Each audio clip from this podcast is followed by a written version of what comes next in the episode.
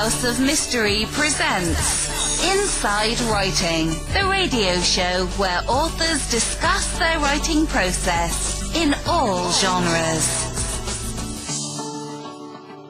So now we have Marie on the line. So how are you doing today, Marie? I'm doing great. Nice to be here. So uh, uh, before we get into the book, uh, let's tell the listeners a little bit about you. So where did you come from, and um, what kind of uh, history have you had with paranormal and, and writing? Wow. Well, I originally came from New York. I live in California now, logistically. Um, excuse me. I just have had an avid interest in the paranormal since childhood.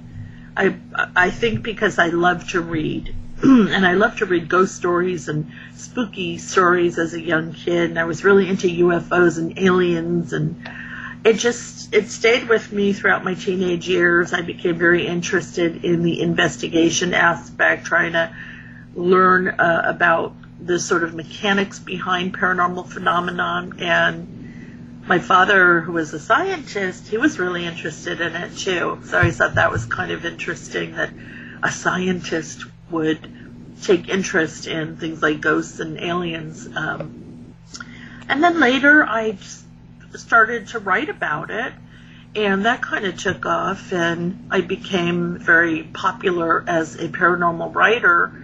Um, kind of presenting different ideas and not necessarily focusing just in on one thing, but trying to cover the sort of umbrella term because to me the word paranormal can be anything. I mean, it can be ESP and psi abilities, UFOs, aliens, cryptids, um, poltergeist, ghosts, hauntings, you name it. It all kind of falls under the same banner. I, I was going to say, where did you get your um, um, drive to actually get into writing this sort of thing? Was there a particular instant that happened? I had been writing since childhood. I knew that that's, I knew, you know, the, by the age of five, I was writing stories and trying to make little books, you know, that my mom would bind together with cardboard and, and string into little books. I was writing since day one. I knew I wanted to be a writer all throughout uh, school, college. Uh, it, there was no question. And I started out writing fiction and screenplays. And at some point, I just got sort of this bug in my ear that I wanted to try writing a nonfiction book. So I did. it wasn't very successful, but it got me my agent. It actually got really great reviews, got me my agent. And she and I, from that point, we were able to get me my first real big book on the paranormal, which is called PSIence, P S I E N C E and from there it just took off and I, I never stopped.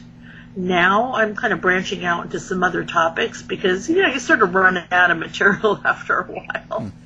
um, so Celebrity Ghosts and Notorious Hauntings is like my first paranormal book in, in two or three books. Oh, okay. Um, how did uh, how did you feel about the paranormal before uh, writing this book and before writing your other book on paranormal? Like, were you a believer, non-believer? did you think about it much? Yeah, I mean, it was always it was my obsession, and I, growing up the daughter of a scientist, I was a diehard skeptic. But I also had this other side to me because my mom was more creative and imaginative and spiritual. So I kind of sat on the middle of the fence in that I was very skeptical of just about everything but I also was open minded enough, excuse me, to you know listen to what people said and to look at the research and look at the data and really not count anything out because people were having millions of people were having experiences that I couldn't explain. And now were they all lying or making it up? No, I certainly don't think so. I think that um, what my father had told me is there's definitely a science to the paranormal but we don't know what it is yet. And we're having a hard time because it doesn't really fit the normal scientific method of inquiry. It's more subjective experiences and personal experiences, but that doesn't mean they're not real. So I've always been able to ride the middle of the fence and look at it from both sides. And, and what was your connection to the UFO and uh, uh, alien abduction? And you've been on uh, Ancient Aliens on history and stuff. So, what, what's your connection to that? I UFOs were sort of my first love since childhood. I have had such an affinity for the subject matter. Um, I don't know why. I don't. I don't know that I was abducted as a child or anything, but that was like my first love. And I was a member of several organizations throughout my life: MUFON Mutual UFO Network, Center for UFO Studies. Um, and as time went on, I sort of started writing more about the paranormal in terms of ghosts and hauntings and things like that. But I always wanted to stay close to my UFO roots, so I made sure that I always wrote about them and I kept up on what was happening in the world. And I, um, I've been on Ancient Aliens and Nostradamus Effect, two shows on the History Channel.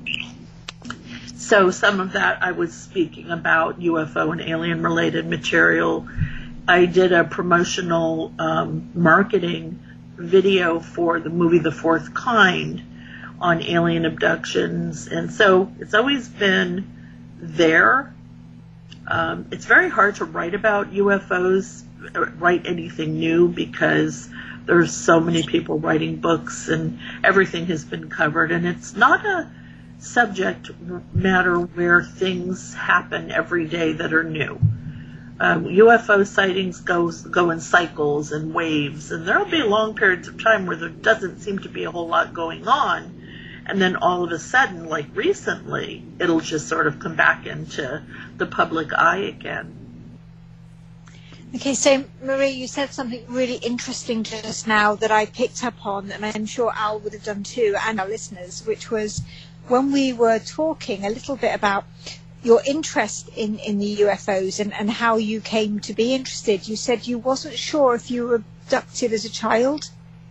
And most people would, would either know or they would rule that out rather than saying, well, who knows? I, I could, it could have happened and it could have, it could have um, helped my interest.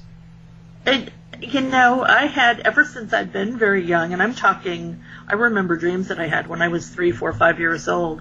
I have had dreams, recurring uh, dreams of UFOs, of being in the same situation over and over again, where I'm standing outside with family or friends, and even as a child, I had dreams that, that I was an adult in the dreams. One of them, I was with my son, and you know, at the time I was a kid. I didn't know I was going to grow up and have a son, and I do have a son and it was always the same. I'd see lights in the sky and I would feel absolutely terrified that if we don't get inside, if everybody, we've got to get inside or something really bad is going to happen. And we would all rush and scramble to get indoors, a house or building, whatever it was. And then I would wake up. Now I have had those dreams all through my childhood. They, re- they recur every now and then, even as an adult. But what always really bothered me is the fact that at a very early age, I knew what UFOs were. Now, my father was really into UFOs as well. We had a neighbor where I grew up that was. I could have heard about them, you know, from my dad and, and the neighbor, but I read everything I could get my hands on. I knew who Bigfoot was when I was a toddler, so something was going on there. But it's probably really really important to ask now, Marie, what what was your understanding at that age of what a UFO was? Because from my perspective, and a lot of our listeners will agree that a UFO is just something that is unidentified. It could be absolutely anything. We just we just haven't formally identified That's it. Right. So yeah. so you're so you're you're hinting towards something else. Because you're saying child, that when absolutely. you were when you were younger, you were you were a child and you were fearful of this. This is something that you had to run inside away from, which doesn't fit with any UFO um, abduction actually, because UFOs abduct from many places, and um, and and so that's quite an interesting belief it as is, a child, yeah. isn't it? As a child, I was convinced they were from Mars or you know outer space, and I loved science fiction. I loved science fiction movies and alien invasion movies. Um, you know, now that I'm older, I know that there are several different types of UFOs, and as you said, 99.9% of them are anomalous, uh, you know, uh, things that are natural. They're not uh, alien at all. They're just simply unidentified objects that are, happen to be flying. But it's yeah, it is really weird. I was um, on a radio show a couple of years ago, and I happened to mention that I lost two hours of time on a particular freeway in Los Angeles, California, and the two hosts got really quiet and and they said, um, you know, were you aware that that stretch of freeway was is notorious for alien abductions? And I thought they were joking with me. and I said, oh, please, please. And I looked into it, and yes, indeed it was. And, you know, they were kind of encouraging me to, to go through a hypnotic regression to see if anything happened during those two hours. I honestly did not feel the urge to do so. I think I just zoned out. You know, I did. I didn't feel like there was something um, prodding me on to do that, but it did kind of pique my interest in that. I've had things happen like that all through my life, um, and I've never really felt like uh, I needed to, you know, sort of like go under and find out exactly what's going on. I don't know what it is. I, I've had like I've seen things in the sky that were unusual. I've been obsessed with the subject matter um, for decades. Um, I don't know, but I'm also, you know, I'm, I'm, I have a big imagination, so I'm thinking that some of it could be just that attraction of we don't know what's out there. Are we alone? How imaginative can we get with the different scenarios of what might be out there and what civilizations might have been visiting us or currently are. As somebody who investigates, who would, who you spoke early on about investigative, um, the side of the paranormal, and the father as a scientist, you accept that these things may happen. You have been told that a two-hour time lapse may have been because you were on a specific piece of highway, which is highly suggestive and yet you're not wanting to explore that further and, and try and provide the evidence necessary? I'll tell you what I did. I wrote a screenplay called Missing Time, and I based it on that radio show and the conversations that we had. I thought, well, this is kind of a cathartic way for me to go through with it and, and get it out there. Um, and and one thing I said that I thought was really interesting is if you do something like that and you find out nothing happened, you'll be disappointed. If you do that and you find out something did happen, you'll be, you know, it could change your whole life. So I think for me, I just feel like I haven't had the compulsion because I don't have marks on me. I don't have, um, you know, bloody noses or headaches or migraines or weird visions to where I would say, you know what, maybe, maybe, yeah, I better look into this. And I can pass it off as just my interest in the subject matter. So I could say that these things are happening because I think about this a lot. I read about it a lot. I watch every alien movie I can get my hands on. It's just an obsession. But I, you know, that doesn't necessarily mean that I'm embroiled in some kind of reality of uh, UFO abductions. I don't know. Maybe maybe when I'm older, but because, you know, I get to write what, about what, it. Because what you're and don't get me wrong, writing about it is um, cathartic. It's it's it's informative. It helps open up people's minds. But what you're doing is experiencing other people's experiences, your own potential experiences. You're not exploring, which is which for me, it's just it, it's just fascinating because there could be more to your experiences that you uncover. And I think you're you're right in what you're doing because uh, yeah, whether I or not to, I had to wait till my son was older. You know, I had a um, my son had growing up had terrible disabilities that we were dealing with. I didn't have time to look into anything like that. Now that he's older, I do.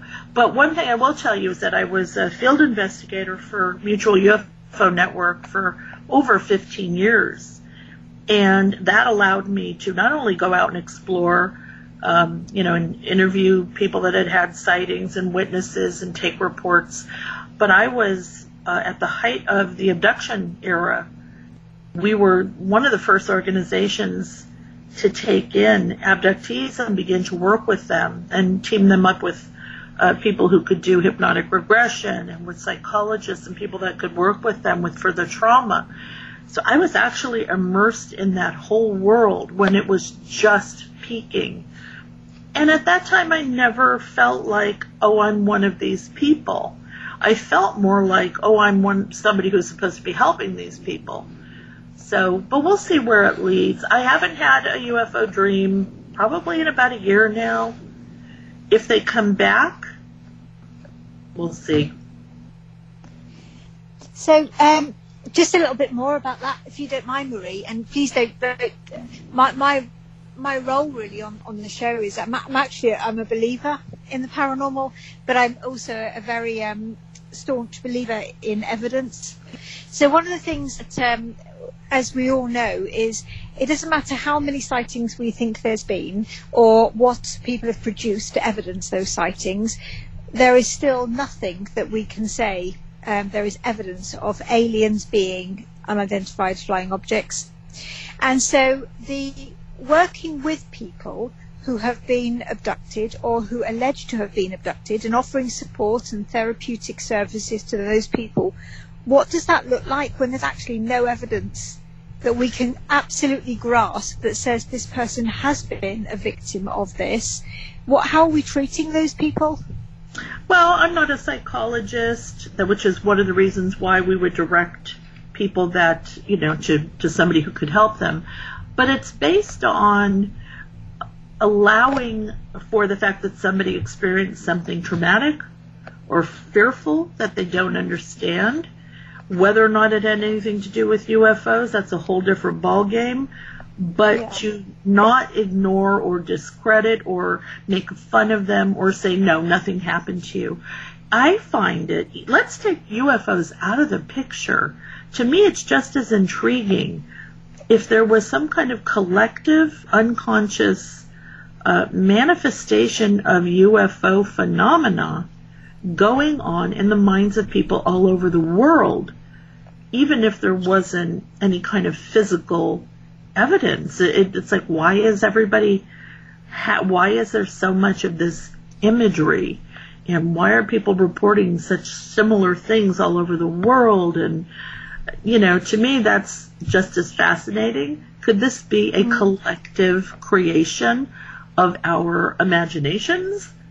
Are we creating this phenomena or does it actually exist outside of us?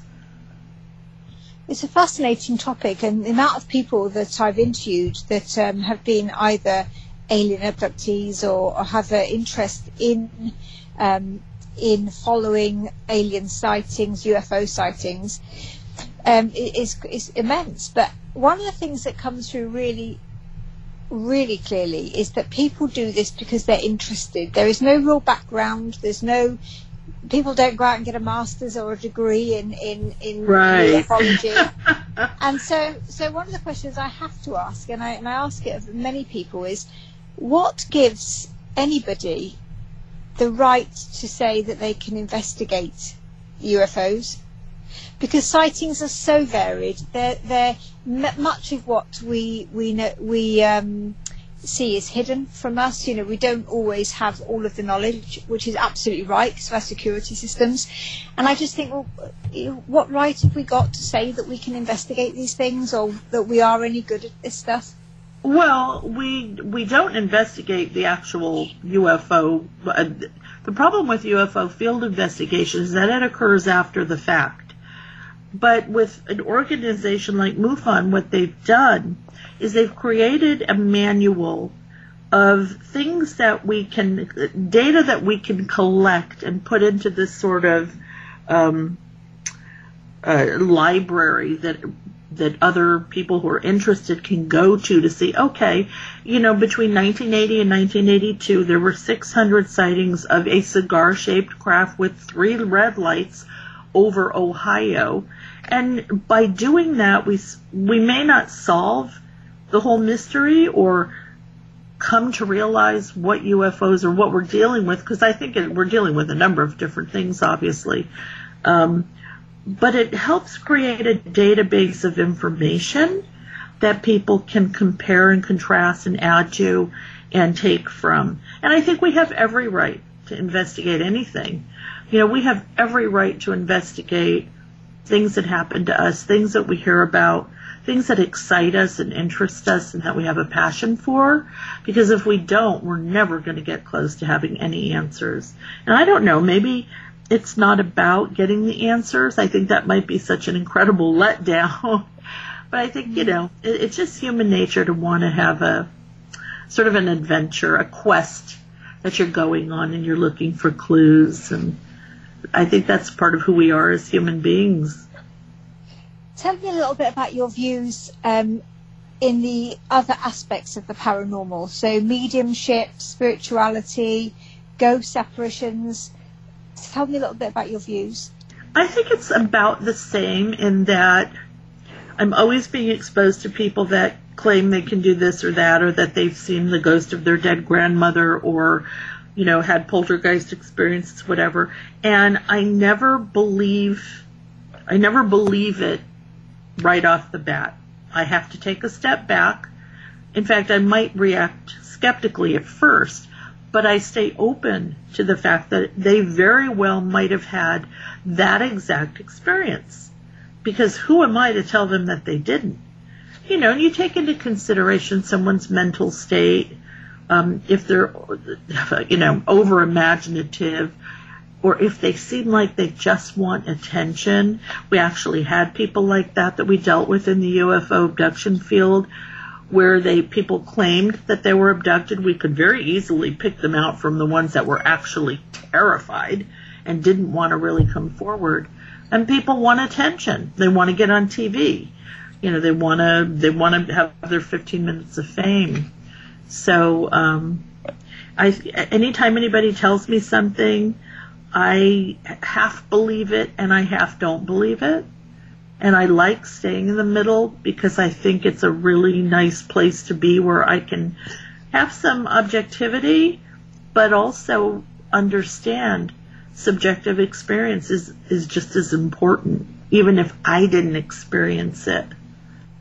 I think I would be remiss if I didn't take you up on one of the points you've just made, in that you were able to say who who was clearly distraught, distraught, distressed, and were, were you were able to say, well, this person has had a traumatic experience, and then those that wanted their 15 minutes of fame.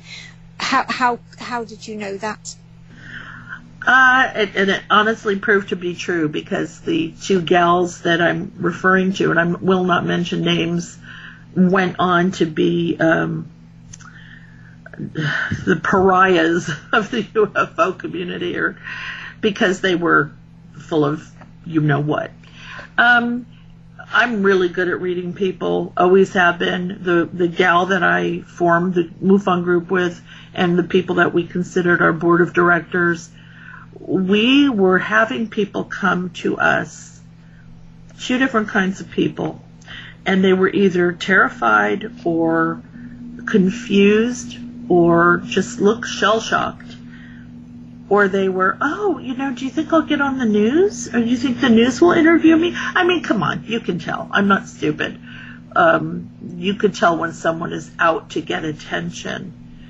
And, and then upon further interviewing and discussing, they would repeat every, everything they had heard from the cases that were being uh, broadcast on television, which were very few at the time.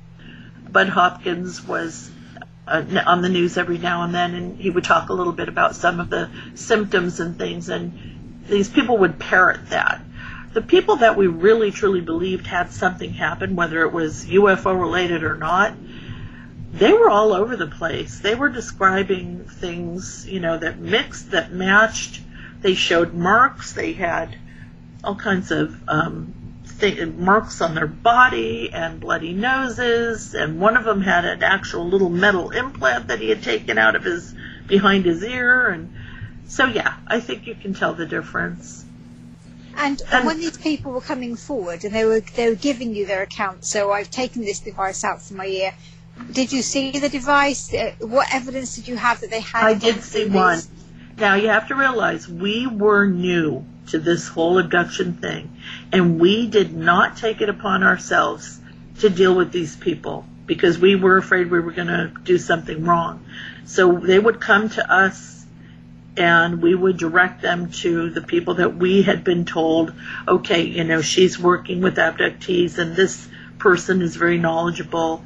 Um, there is no way I would have ever tried to play psychologist or remove something, but there was one gentleman that I got to know very well because um, I actually knew his wife from a different situation, and she kind of took her time to let me know, hey, you know, my husband has some things he'd like to tell you. I saw the scar. I saw the thing in a in a like a little um, protective uh, uh, little plastic cup kind of thing. I didn't look. I didn't take it out and look at it, but you know, maybe it was, maybe it wasn't. I don't know what happened to these people, but I was not the person that was going to tell them, yes, you've been abducted or no, you haven't. That's why we sort of served to, we were like the, the channel. They come to us and we pass them on. You know, here's somebody that we really think can help you. And some, somebody being really skeptical will say, well, no one can tell them that, actually. You, they, then they can go to psychology services and they can they can they can talk and they can tell you and recount their experiences, but nobody has ever produced anything No. that says No, this has happened. Um, But we don't know that. you We live in a world where uh, we live in a world where evidence is everywhere. I mean, there are pictures, videos, there are little implant devices out there, and the first thing that we do is say, no, they're fake, because you know we don't want. I think there's an a, a inherent part of us as human beings that we don't want to accept that possibility. And I've always said a UFO could land on the White House lawn with every media outlet in the world there taping it, and half the population of the Earth will say that it was faked. Mm. So it, if there could very well be a lot of real data and evidence out there, we we don't know where it is or how to sort through it because we now have to sort through all of the, the pictures and videos on YouTube that come from people with their cell phones that, you know, there's they don't know they're looking at Venus. They think they're looking at a UFO. I think it's gotten harder now because everybody has a camera. But I how, think how, evidence we, how do we coordinate this then, Marie? How do we make sure that the information that we're getting as individuals, as groups, is actually serving a purpose? Because at the moment you have hundreds and hundreds of different people claiming to be looking into or collating information or databases about UFOs and people's experiences. At what point are we all going to come together and have this one database, this one point where we can say, right, this is the information? You know, there's a couple of really good databases out there, and I know they've been struggling, especially with funds. excuse me, to try to uh, coordinate into one major database. And I honestly don't know if that can happen because you have you're dealing with egos, you're dealing with people have different attitudes about how that information should be used and who should have it. I've heard of groups holding on to really good information that they because they didn't want to share it with somebody else, they wanted to get credit for it. I, you know, I ask the same question, but I do think that, um, you know, with the advent of the internet, we now have the ability to get that information to a clearinghouse, and there are a couple, and MUFON is one of the biggest, so that scientists and, and investigative researchers can go and correlate the data and, and look at it, you know, at, from an objective point of view. What is this telling us? What might this be suggesting, or what theories can we come up with, if any? So I think that's the goal. I also think it's very difficult because these are things that happen to people that are not necessarily um, physical. Uh, you know, you see something or you think that you experienced something like an abduction, but there's nothing physical left behind for you to say, hey, everybody, look what happened to me. Look, they left me this picture. we took a selfie, me and the alien. So it's very difficult. It's not like going down into the ocean and digging into the ocean ground and pulling up a core and opening it up and saying, oh, look at the different sediment and sand and it's not that way at all. So the scientific method doesn't fit. So I think it's about coming up with a different method of going about doing the research. Tell me a little bit about your, your new book, Marie. How did you get to write about celebrity ghosts? My I've been working for a publisher for a while now, doing a lot of books for them, and they asked me if I would be interested in doing this book. This was actually a concept that was presented to me. And I said, Oh, that sounds really fun. Like it would be a lot of fun to research and write about. And it was an absolute blast. You know, again, these are ghost stories and haunted locations all over the world, mostly in the United States, but some all over the world. And are they all real?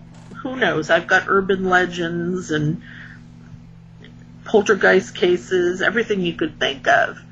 Um, but it was really, really fun to research. And a lot of places that you hear about, you know, the famous Shining Hotel, or the here in where I live in San Diego, we have the Whaley House, and and then there's the Queen Mary. You know, haunted locations that most people have heard about, but also just dozens and dozens of local places that people have told me about, and I couldn't even get half of them into this book. Um, I had to leave out so much.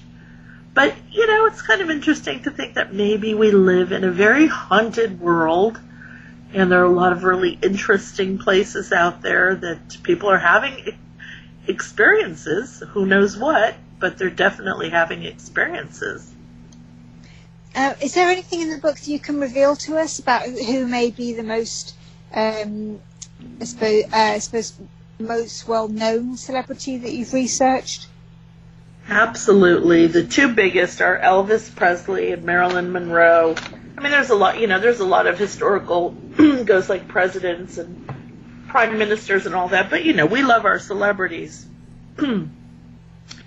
so um, Elvis and Marilyn are two celebrities that have their ghosts have been seen in multiple places. They don't just haunt as many ghosts are claimed to do their graveyard or cemetery where they're buried. Um, Elvis haunts supposedly uh, the Burger King restaurant that he used to eat at all the time in Nashville. He haunts the studio that he recorded in. Um, Graceland, his former home, and then with Marilyn, same thing. She's she's at her gravesite. She's at the hotel, the Hollywood Roosevelt Hotel. She's at this home that she owned and this home. So it's really interesting that people are seeing these spirits in many different places. And uh, those two, I think, are the biggest travelers in terms of being seen uh, in a number of places but you know, James Dean. Uh, I, actually mentioned Michael Jackson earlier. I didn't get any reports of him, uh, his ghost, but apparently he owned a haunted cabinet. And he believed he had seances, and he believed that he could communicate with the ghost of um, Liberace, who he was a huge fan of. So there's all kinds of strange stories not just ghosts of celebrities, but celebrities that have seen ghosts. Because a lot of the celebrities buy the homes of former celebrities. And a lot of these old old homes have gone through several owners. So you have a lot of celebrities that move into someone's house, say the house of Lucille Ball or um, Rudy Valentino, and then they say that they've they're seeing these ghosts too. So it's kind of like a chain that keeps going. And did you speak to anybody who, um, following from the stories, has claimed to communicate with those ghosts? I have a lot of uh, because I've been doing this for a long time, I have a lot of um, friends and colleagues who are mediums who communicate with the dead, and many of them claim that they have gotten in touch with.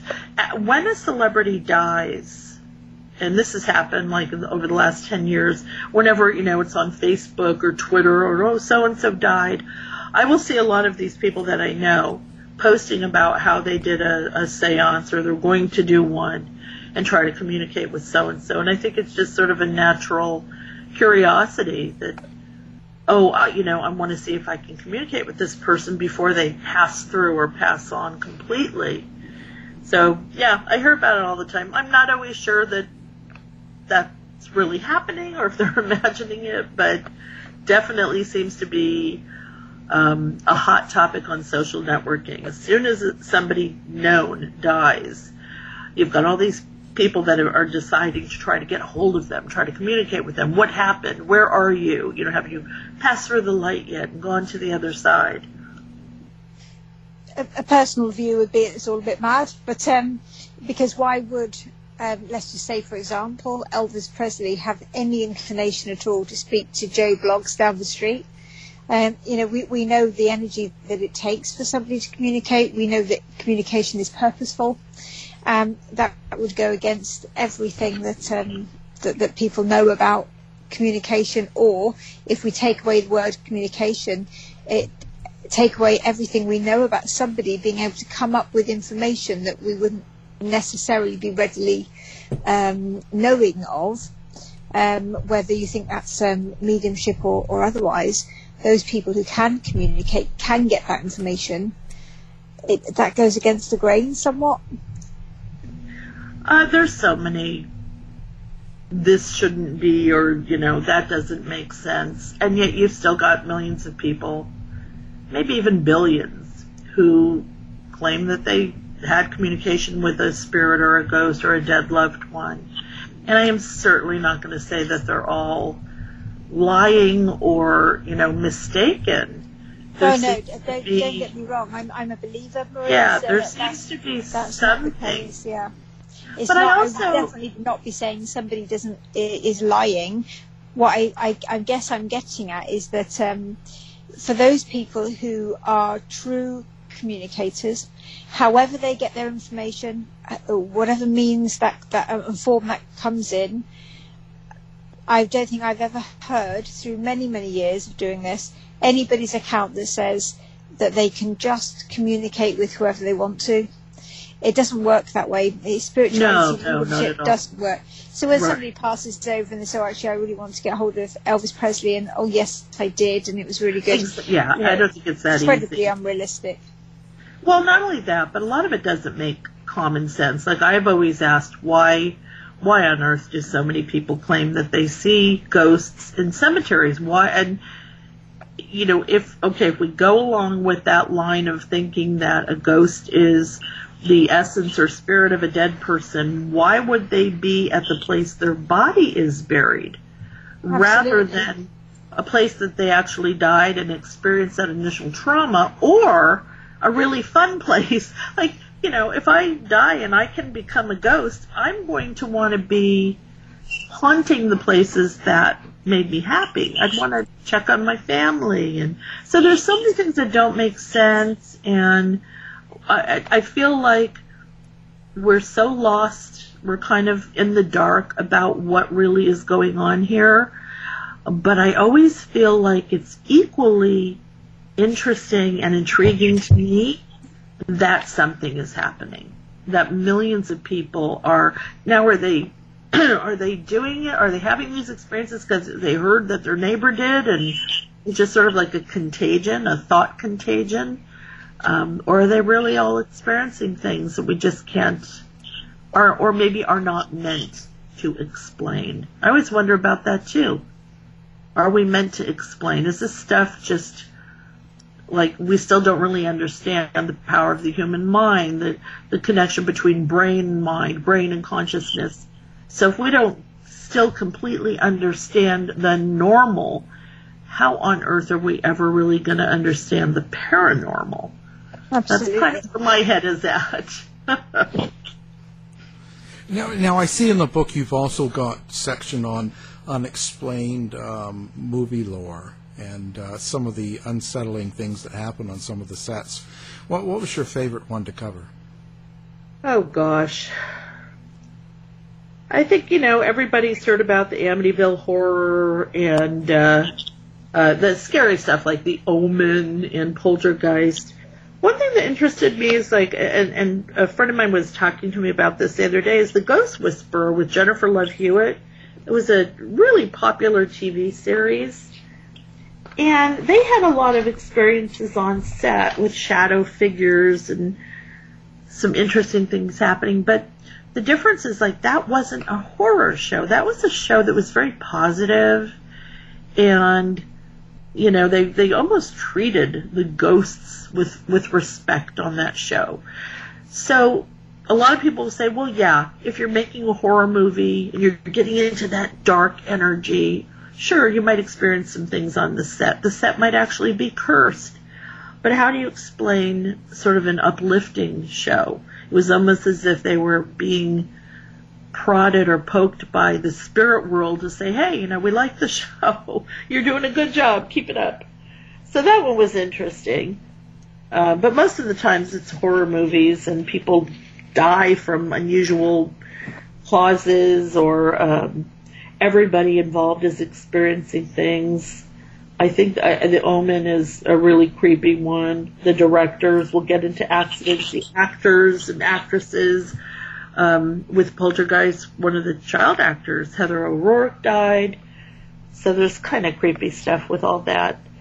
What was your curse surrounding the Matrix? I haven't heard that one. Oh my gosh. Let me say, I actually have to look that up. Oh, So apparently, oh, I know. I have to find my own things that I've written about. Um, so apparently, yeah, that was more of a curse. Keanu Reeves, during the making of The Matrix, lost his girlfriend, Jennifer Syme. She gave birth to a stillborn child and then died in a car accident.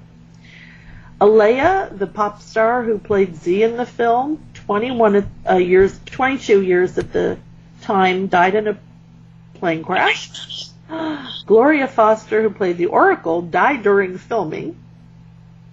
Keanu himself had a motorcycle accident that landed him in the hospital, later injured his foot and had to be hospitalized again. And uh, the production lost money. He ended up having to come up with 24 million to get the movie done in the first place. So yeah, that sounds a little cursed to me. But you know what's funny is it's not. That's not like a ghost horror movie. It's more of a political consciousness kind of thing, and yet it's almost like somebody didn't want them to make that movie. Who knows? was there any surprises that you came across that totally shocked you of a haunting or a, a, a celebrity that hung out at a studio or something that you just didn't expect? For the whole book, I will tell you the the most interesting stuff came from haunted locations like roadways and bridges and tunnels and all of the different creations of urban legends that surrounded places like that that are like local legends. And after I did the book I talked to a lot of people in different parts of the country and I would say so what's your local urban legend and oh my gosh, they could each name three or four, and I thought, oh, I need to do volume two. Every part of the country, every part of the world has their own urban legends that have at their core either a true event or a person who was real. And how some of them turn into these really creepy ghost stories that are repeated um, over and over again. They get embellished upon. That's how we have legends and folklore. Uh, you know how stories are. They start out one way, they end up another. So that was really kind of interesting is to see in action how urban legends led to some of the ghost stories that everybody is talking about on the internet. And some of them uh, originated on the internet. You've heard of Slenderman and the Rake. These are fake creatures that were created on a website called Creepypasta. They were stories, and yet after they went viral, people, hundreds of people, were sending in actual sightings of these creatures. Now, what is up with that? Is it the power of suggestion at work? Um, you know, is this the, again the collective unconsciousness creating something that actually manifests in physical form? That was really creepy to hear too. Mm-hmm. But just and I love the part on haunted castles. I love the history of castles overseas and each one just has its own incredible story. I mean, you could spend a, a month reading about haunted castles and not cover them all. Right. Now, uh, have you got a website that people can go to if they want to come find all the work that you've done? I do, and it's easy. It's mariedjones.com. And I'm on social networking everywhere Facebook, Twitter, um, Instagram, Marie D. Jones. Fantastic. Um, now, we're going to have your book up on our website as well, so people can do one click while listening and uh, pick up the book or pre-order it, depending on when they're listening. It's just coming out September 1st. It's called Celebrity Ghosts and Notorious Hauntings. And our guest has been author Marie D. Jones. Thank you for being here, Marie. Oh, thank you so much. Had, it was my pleasure. You've been listening to the House of Mystery radio show. To find out more about our guests, hosts, or shows, go to www.houseofmystery.com. Show's over for now. Was it as good for you as it was for me? Yeah. Good night. This has been a production of Something Weird Media. I'll be back.